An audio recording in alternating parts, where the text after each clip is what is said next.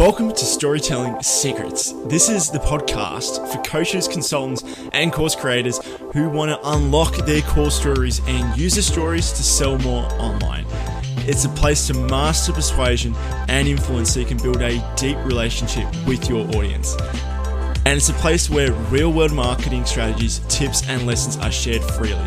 If that interests you, then you're in the right place. Hi, I'm Jules Dan, and I've battled my way from being a broke group fitness instructor to a full time, in demand freelance email copywriter. Now I'm ready to get to work. Follow along on my journey as I share my everyday hard won lessons. I'm Jules Dan, and this is Storytelling Secrets. Hey, so have you ever thought of dipping your toe inside of the world of being a digital nomad? Now I know that might have a bit of stigma behind it because it's not all fun and games having the you know laptop lifestyle, but it is a pretty rewarding lifestyle if you can get it right. And I can imagine there's a lot of mistakes some people would think would fall into, uh, you know, just buying into this dream. So I got someone on this podcast today who's going to really paint the picture of what it's like, what you can expect, what's the best place, how to actually get prepared. So when you actually do start this digital, nomad lifestyle, you can have fun. It won't be stressful and make the most out. And like how to find these secret communities that travel around the world together and they go to different cities every single month. It is so cool. I did not know this existed, and it's something I'm definitely going to be exploring in the future. Um, but if you're interested to know what that is, stick around for this episode. I forgot to get. Should probably mention who's a guest today. So her name is Kate Bagoy, and she runs something called Six Figure Freelancers. So, without further ado, here's my conversation today with Kate. She's a legend. Hey, this is Jules Dan here from Storytelling Secrets. Super pumped you're here with me today. I'm joined by Kate Bagoy from katebagoy.com. Thanks a lot for joining me today. Thanks so much for having me, Jules. I'm excited to be here. Yeah, I'm really excited to talk with you because you're doing you you started out your journey doing what a lot of people did, which is a, uh, a digital nomad it's going 25 different countries, running a business. I've had one person talk about digital nomad, that sort of lifestyle, how they did it. That was a while back. That was almost 100 episodes ago. Episodes ago. Oh but I would like to hear a little bit about your backstory, Kate, how you got to where you are right now, and what are you focusing on right now in your business? Sure. Uh, that's a long story, but uh, backstory I, I studied graphic Cliff design notes, in college. Cliff Notes. Yeah, I studied graphic design in college. Uh, did that for a while. Then I got my master's in business and started working for startups and I've been working with entrepreneurs in one form or another uh, for the last 10 years. Um, five years ago, I left my last full time job to start freelancing as a UX designer. And around the same time, decided to join Remote Year and start traveling full time nomadically.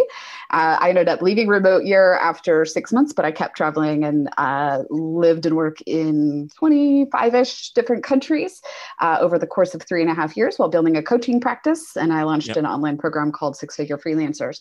And what I'm focusing on right now actually is, strangely enough, pivoting my business back to freelance design as my primary method uh, as I grow my course program and, and turn that into a membership.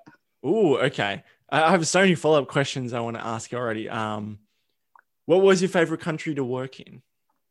To work in? like the lifestyle of doing a bit of work and then you could go out the night or maybe you explore. And then go play. Yeah, I would say it's a toss up between uh, Barcelona, uh, yep. Spain, uh, and Bangkok, Thailand. Uh, I think because the culture is so different than the US and mm. it's just both fascinating cities for different re- reasons. Um, those were my probably my favorites. Yep. Okay. Well, I was going to ask is is the digital nomad lifestyle as good as what the people who paint the picture is but it sounds like it kind of is because you're like i kind of want to go back to it but also have that you know extra stream of revenue in so to get rid of that uncertainty yeah. but um what are the ups and downs like of of, of a digital yeah. nomad it, it, i mean it isn't it isn't right it's it, no lifestyle is perfect and anybody that tells you that is is trying to sell you something yep. um what I loved about the lifestyle is that I love to travel and I am fully inspired by travel. And so that actually makes me a better designer, uh, a happier person, that sort of thing, being in new environments and seeing beautiful cities and all of that. Yep. So that's great. And I love experiencing cultures and learning. But there are a lot of downsides of the digital nomad lifestyle in terms of you're limited to what you can fit in a suitcase at any point in time. So you have to learn how to be a minimalist and uh, uh, there's a lot of cognitive overhead that people don't tend to talk about. I did a podcast about this like three years ago about like when I was on remote year, we were moving every 30 days, and it was like learning a new language every 30 days. Um, and of course, and not learning, but you know, adapting to that. But it's little things like where do I go to find X? Where's the local grocery store? You have to learn that every 30 days, every new city you're in. And that actually is very taxing um, and gets exhausting. It's not unconscious habit. Let's go to the store. It's like, yeah, far out. Stuff yeah. from scratch, everything. Little things like we, we were in Lisbon, you can't buy uh, plastic bags for the trash. People just reuse uh, the store bought plastic bags. Uh, so it was like the first week, all of us were like, well, how do we find trash bags? like, it's just these little things that you don't realize are part of a different culture. Uh, and it's fun to learn, but it can be overwhelming. So there's, uh, there's always pros and cons. And how often were you moving around? When I was with Remote Year, we were moving every month. That's what Remote Year does. Um, so I had joined them uh, initially for a 12 month itinerary and I left after six. Uh, and I kept traveling on my own, but I I stayed longer. So once I left that program, I was doing two to three months on average in a country, um, up to six months. The last country I did was uh, I, I, was in Mexico City for six months, and then I oh. traveled from there uh, around Mexico. Yeah, well, that's that sounds really damn interesting. What what is remote year? Is it like a community that travels oh, together? Yeah, so remote year. Um, I guess it's I guess you could describe them as a community. Basically, they put together an itinerary. They say there's there's 12 months. You sign up and then you agree to show up. You pay your way to the first city and then they take care of your housing, your travel arrangements, your uh, workspace cool. in every new city. Um, and then you have this community of people that that travels together. So it's pretty cool. It is I call dope. it like yeah, I call it like training wheels for nomads. Uh, and there are a few other great companies that do this. So if anybody's listening, you know, look up uh, Wi-Fi Tribe, look up Hackers Paradise, uh, look at Outsite. Outsite's not necessarily a travel itinerary, but they do co-living. So you can go to a city and and rent a room from Outsite, and then meet fellow travelers, which is a great way to again have like some training wheels if you're new to the nomadic lifestyle and don't want to be alone in a new city. Uh, yeah, I was gonna say because I think I've always wanted to do, especially after COVID blows over. One of the things I definitely want to do is just go to the Philippines. Like it's super cheap yeah. there, go diving. But the one thing I'm really scared about was I'm gonna lose all my friendship. Basically, not lose, but like don't have that friendship. You don't have someone to talk to when sh- times are shit. Um, can be pretty tough. But now that I know, I didn't even know these programs existed. Yeah. It's giving me yeah. hope. There is, and you know, even if you go to a country like, say, the Philippines, where maybe the these these companies aren't operating, a lot of times you can tap into nomadic communities through through Facebook or WhatsApp. There's a, a website called Nomad List mm-hmm. um, that Peter runs. It's really great for connecting with other nomads and seeing what's going on in those cities. And so you can find your own community.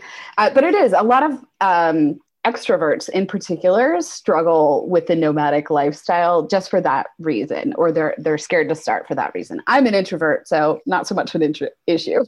I'm a bit of both to be honest. Yeah. it's ah oh, it's it's it's tough.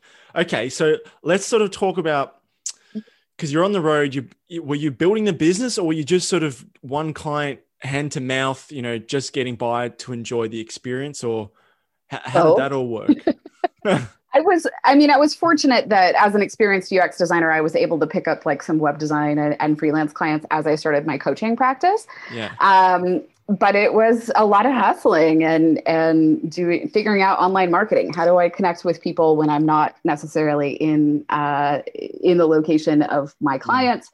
That sort of thing. Learning how to brand yourself online and do social media and all of that.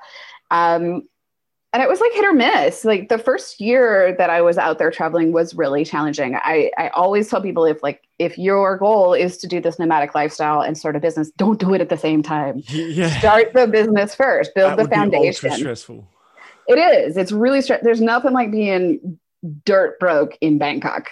like Bangkok is a very affordable city to live in if you're with US dollars. Mm. Uh, but if you're broke in Bangkok, it's pretty depressing. I was gonna say, um, I think the wise everyone's pitching this four hour work week, but the wise decision is you need to create your own foundation first, build a list, Absolutely. build something uh, like a, a, lead generation system outside of just referrals. Yeah. So you're not coasting on that. Um, maybe if you're doing a podcast, have it really batched out so you're not reliant on, I need a quiet room where I'm not recording week by week or you've got, I don't know what it is, but Uh, how would you how, what did you learn to to make it easy, so to speak? So so it, you didn't have this stress of oh my god, I need clients. Oh my god, I need to record content. Oh my god, and it's just you don't have those resources. Yeah, I, I wouldn't say that building a business and traveling the world at the same time is ever yep. easy unless you've built a really strong foundation. Um, I certainly traveled with people that were further along with their businesses, and it was much easier for them. And you made some great points. Batching, I learned. Um, I learned so much during this this travel lifestyle, but in, in, particular, I learned like how to really prioritize what what is the twenty percent of activities that's going to get me closer to where I need to be, and do those first and let the rest go. I learned to let go of the FOMO, particularly around the travel stuff. Like the first couple of months I was with Remote Year, I did every possible activity, everything I was invited to, and I was just close to just destroying myself energetically trying to do that and trying to build a business. Trying to be a tourist learning to let go of that. at the same time. Yeah. Yeah. So I learned to like streamline that down. And when I was heading for a new country, I would make a list of three things that were non-negotiable experiences for me in a country. And as long as i did those i consider that a win for the month. And then the rest was like if it's not a hell yes it's a hell no. Um, and I, I got that out of a tim ferriss book. It was not his quote but i got hmm. that from a different tim ferriss book Oh, the Tools of Titans book. Um, is I think it was at a Tools of the Titans, and I, I don't remember who whose tip that was, but yeah. uh, it changed my life to be able to look at things and be like, you know, if there was any hesitation of like, yeah, that sounds fun, but it's just a no. Yeah, I really like how you said you need to prioritize one activities and then two work that needs to get done ahead of time so that you're organized if from your experience, what do you think that base, that foundation looks like in terms of business? Like, if if you're in this position, you've got this asset, you've got this much, I don't know, revenue coming in. What do you think would be comfortable for someone to think like, okay, I could do this and not be super stressed? Yeah, um, I would recommend that before you look at making a massive life change, like traveling nomadically, uh, that you've got some sort of lead generation system in place that is working pretty consistently. Uh, that you've built some habits around how you, particularly if you're freelancing, how mm-hmm. you're, you know, um, chunking your work you know I, on mondays i do copy on tuesdays i do marketing whatever like you need to start building in those systems and habits. Of course they're going to change as you get on the road but building in those routines the number one thing is the, the client getting though and it needs to be a system that works online. So if mm. currently you're doing design or copywriting but you're getting clients by going and networking locally that is not going to work for you if you're on the other side of the world. So start finding other solutions. Yeah. And what was your favorite go-to lead gen system? Uh, a combination of cold uh, email and linkedin LinkedIn marketing did exceptionally well. I've I've since kind of stopped doing it. It's gotten a little spammy and, and a lot of more people are doing it and, and getting spammier and spammier. So I've taken a pause from that. But just connecting with people and starting conversations on LinkedIn, um, that can be incredibly powerful if you're good at what you're doing. Yeah, I've, I've found.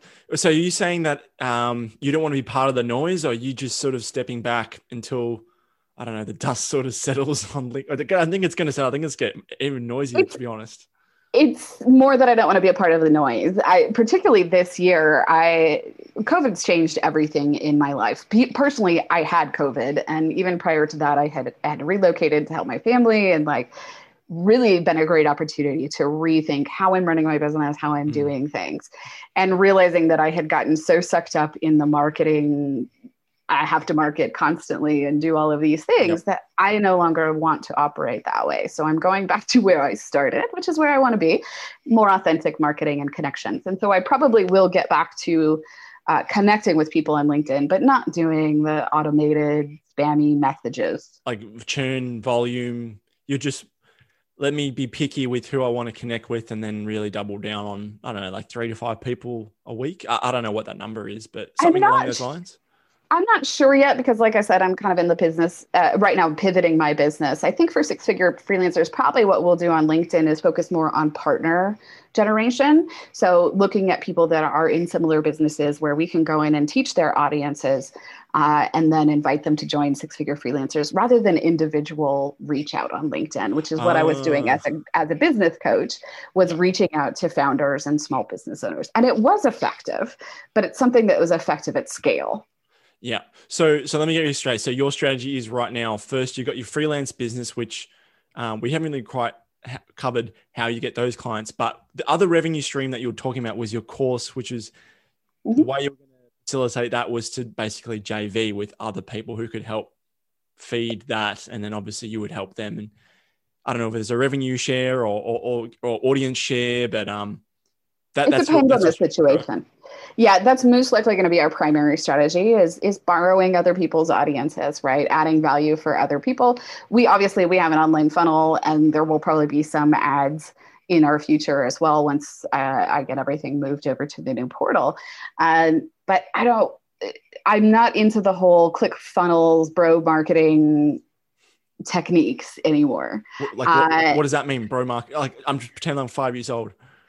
The bro marketing is kind of the you're one funnel away from a million dollars and trying to use sleazy techniques in order to convince people to buy right now. Some of them are really effective. Like we love, uh, you know, I love direct response copywriting, but a lot of times it gets really almost shaming people into taking action, particularly really? in the coaching community. They don't yeah. use hope.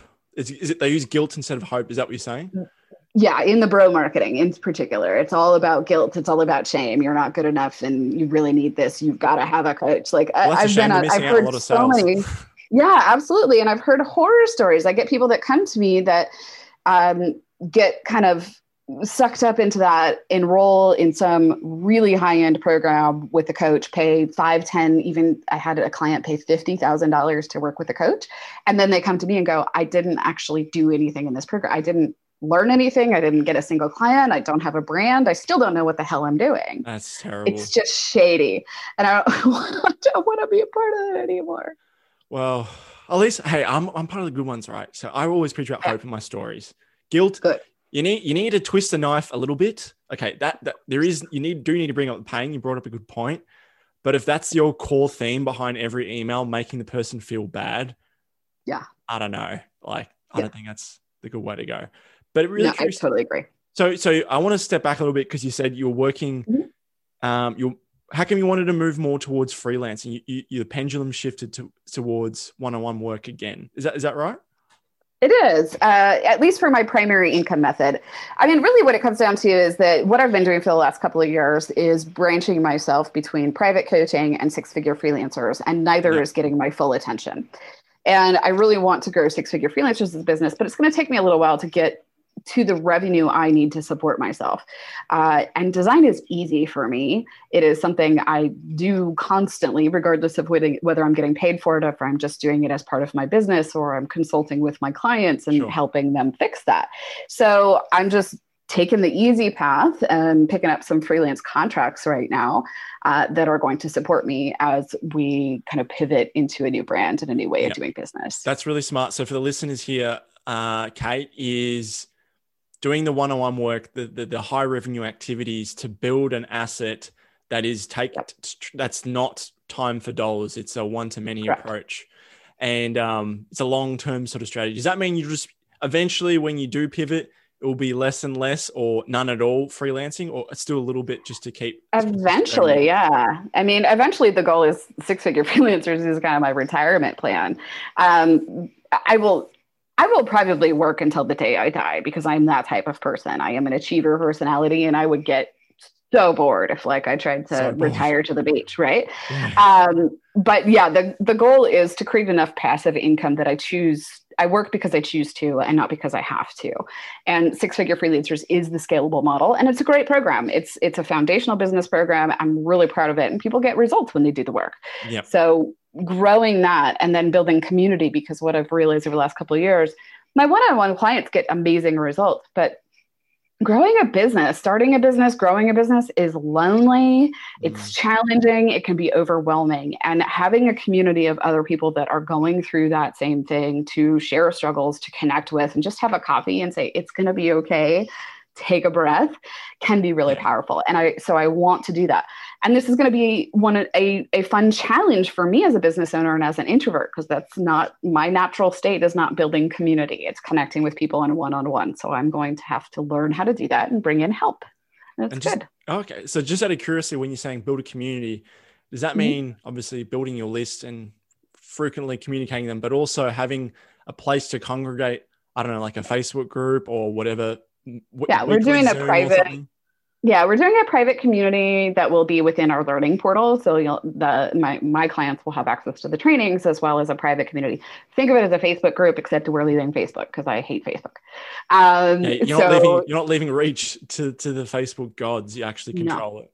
We had a Facebook group for six figure freelancers when we started. Um, I shut it down about a, a, couple of months ago. I finally completely archived it. Like I had stopped really pushing really? people to go in there, uh, and now I've archived it completely. I am personally trying to leave Facebook. It's probably going to take me years uh, because I use Facebook login for so many things. But why, uh, why did you log? Why did you archive the group? If you don't mind me asking. Because uh, I don't want to be on Facebook anymore, and because even it, in Facebook, I wasn't even getting notifications from my clients that they were posting, and so I'd have to manually go in and check it. We were having all kinds of issues, right. uh, and and I don't want to be on Facebook. I don't want to run a community, and and this is ultimately my business. This is a lifestyle business for me, uh, and so I choose to let go of things that I don't want in my business. So is part of it you want to control? You don't want to build your business on someone else's land and is that is That's that certainly a factor? That's certainly a factor, but it's more like have you seen the social dilemma or heard about the oh, social dilemma? Okay, so we're on the same page. Yeah, I'm with you. yeah, like I just want out of that. I, I think uh, it's so effing divisive the way mm-hmm. it, it pulls people apart, and it's really sad. And yeah, I'm not sure about you, but I don't really participate in social media other than networking. That's about Same. it. Same here. Um, and so that's not that's uh, why we decided to leave Facebook and, and try to find a private solution that's not going to track people's preferences or conversations. And uh, it's also something that we would own in terms of you know the business. We own that community and we have control over it and and better uh, possibility for managing that and, and, regulating posts and all of that. So there are a lot of factors that come into it. Um, but really, at the end of the day, it comes down to I think Facebook is toxic. I do not want to spend time on that platform, and therefore I can't then push my clients to spend the time on that platform to build a community. Yeah, and I guess I guess I, I agree with you there. It is there is toxic, but there is also potential for good if you just sort Absolutely. of if you block out if you block out the negativity and uh, yeah. you use it to for good, like we said, networking, or maybe you can drop into groups yeah. and build a relationship with that group, and then yeah. take those people out into your land and take them. Absolutely, and I've had amazing experiences thanks to Facebook. I've met people online. Uh, in Facebook groups or or through Facebook, and and it's been great. But as a whole, it's just that's something that I want to let go of in my life, and that's something I have practiced in the last five to 10 years of my life is learning what is suiting me and what isn't, um, and how to let go of things that even if sometimes amazing things happen there, it's yeah. not a hell yes for me. I don't want to be attached to my phone. Yeah. Well, curious to know, will you be using Facebook ads or YouTube ads? No. I was actually banned from Facebook ads. never do a Facebook what? ad again, uh, which is fine because, like I said, I don't want to want to do that anywhere. Uh, we will probably do uh, continue using some search ads. We that's primarily where our ad spend's been the last uh, 12 months or so. It's just done mm-hmm. on pay per click.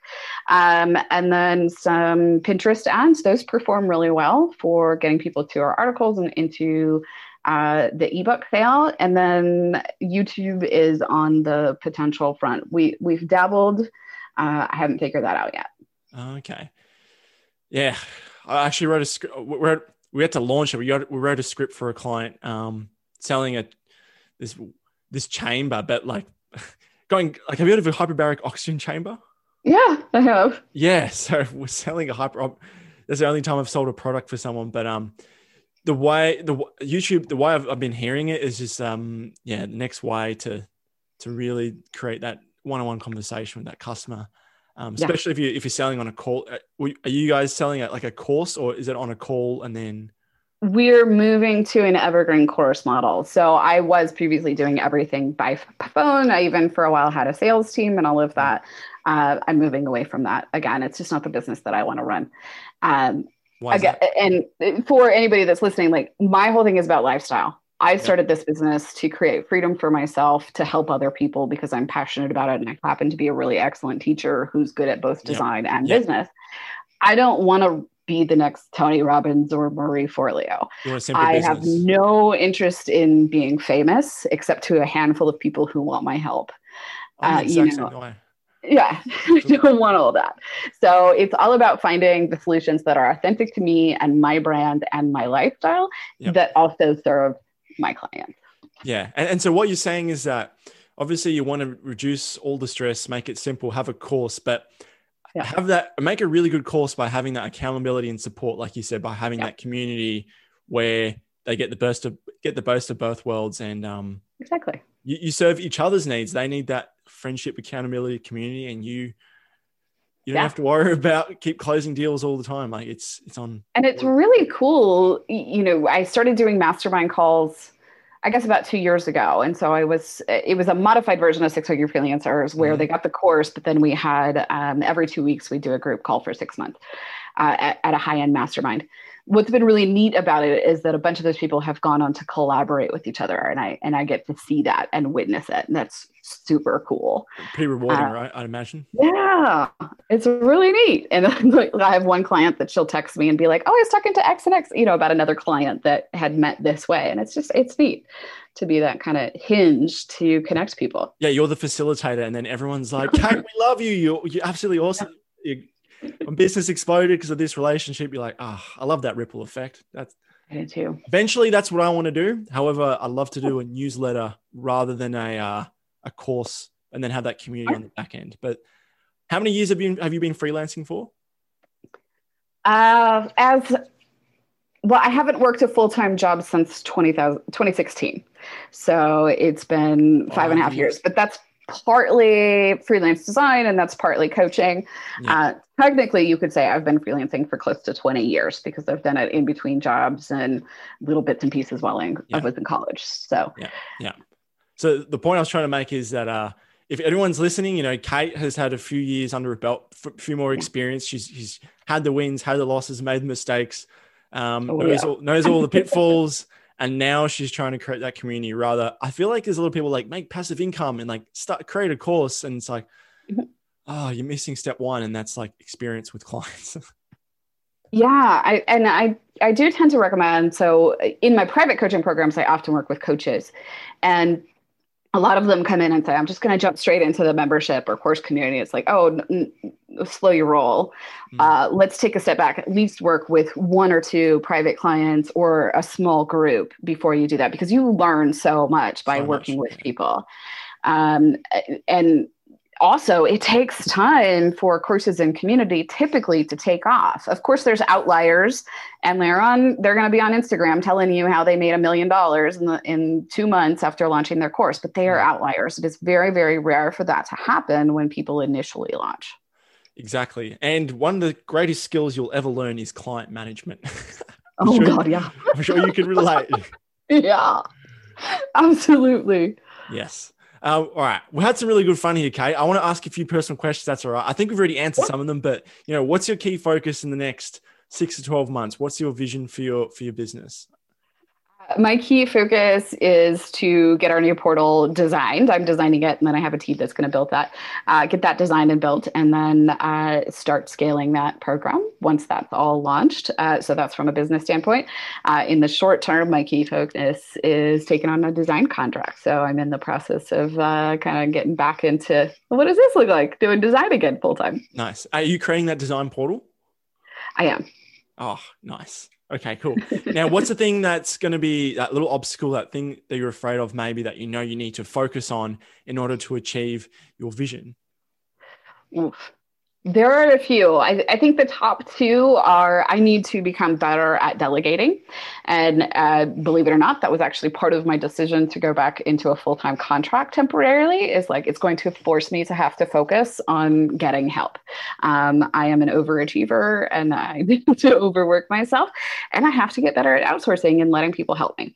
Uh, and then number two is, like I said, I am really an introverted person. So finding uh, help or or growing into running a community because I do think the community is so important for my clients, but it's not my natural state. Yeah, so it sounds like that the first part you said it's really hard when you're doing the, the freelancer doing um, I want to control everything so it's right. Is that yeah. is that was that part of that little that little thing you get over? It's part of it. It's also part of the it's um I have an unusual career, and I spent most of my career working in startups and wearing every single hat. And so I mm. learned how to do a lot of things. And so it's just kind of natural habitat habit for me to go and do all of the things myself. And I have to stop that in order to be an effective business owner. Yeah. I have to focus on what I am absolutely best at and start outsourcing. Like it's it's been a real challenge for me. I have a team right now who's actually uh, helping me design my homepage. And so I just all I did was do wireframes of like what I want on the page and I'm letting them do the design. I'm a designer. It is hard as a designer to give somebody else and say, do the design for me. Mm, totally. I, I don't think I could ever say to anyone, I want you to write my emails for me. That, that would never happen. Right. It's really challenging, but that this is what I have to do. If my time is limited in the short term, it's going to force me to focus and mm. and figure out what needs to be outsourced or what can yeah. be outsourced. But that's the thing. Like, if it's eighty percent good enough, then it will it, it, will just have to do if it means it frees up your time to focus on the stuff that moves you forward. I guess that's the hard part because we do want it to make it really, really good. But um it's never perfect and we have to launch before we're ready and we have to look at everything as a learning and iterative process that's a lot of what i teach uh, a lot of what i teach is not necessarily like you know how to do x y and z perfectly it's how to move through that fear, that uncertainty, that uh, self doubt or imposter syndrome yeah. to take the next step because that's what really happens with business owners. Nine times out of 10, when somebody fails early on in their business, it's all in this mindset thing. It's, I was scared, so I didn't do the thing I needed to do.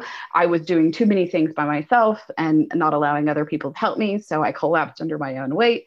You know, we have to learn how to be iterative and launch before we're ready launched before already. It's a great message. And hey, I've a great book. Suge- I know you've probably got a ton of book suggestions from your friends and stuff. But for yeah. that second thing, like you mentioned, it'd be hard to step into that extroverted role. The book I found helpful is called The Alter Ego Effect by Todd Herman.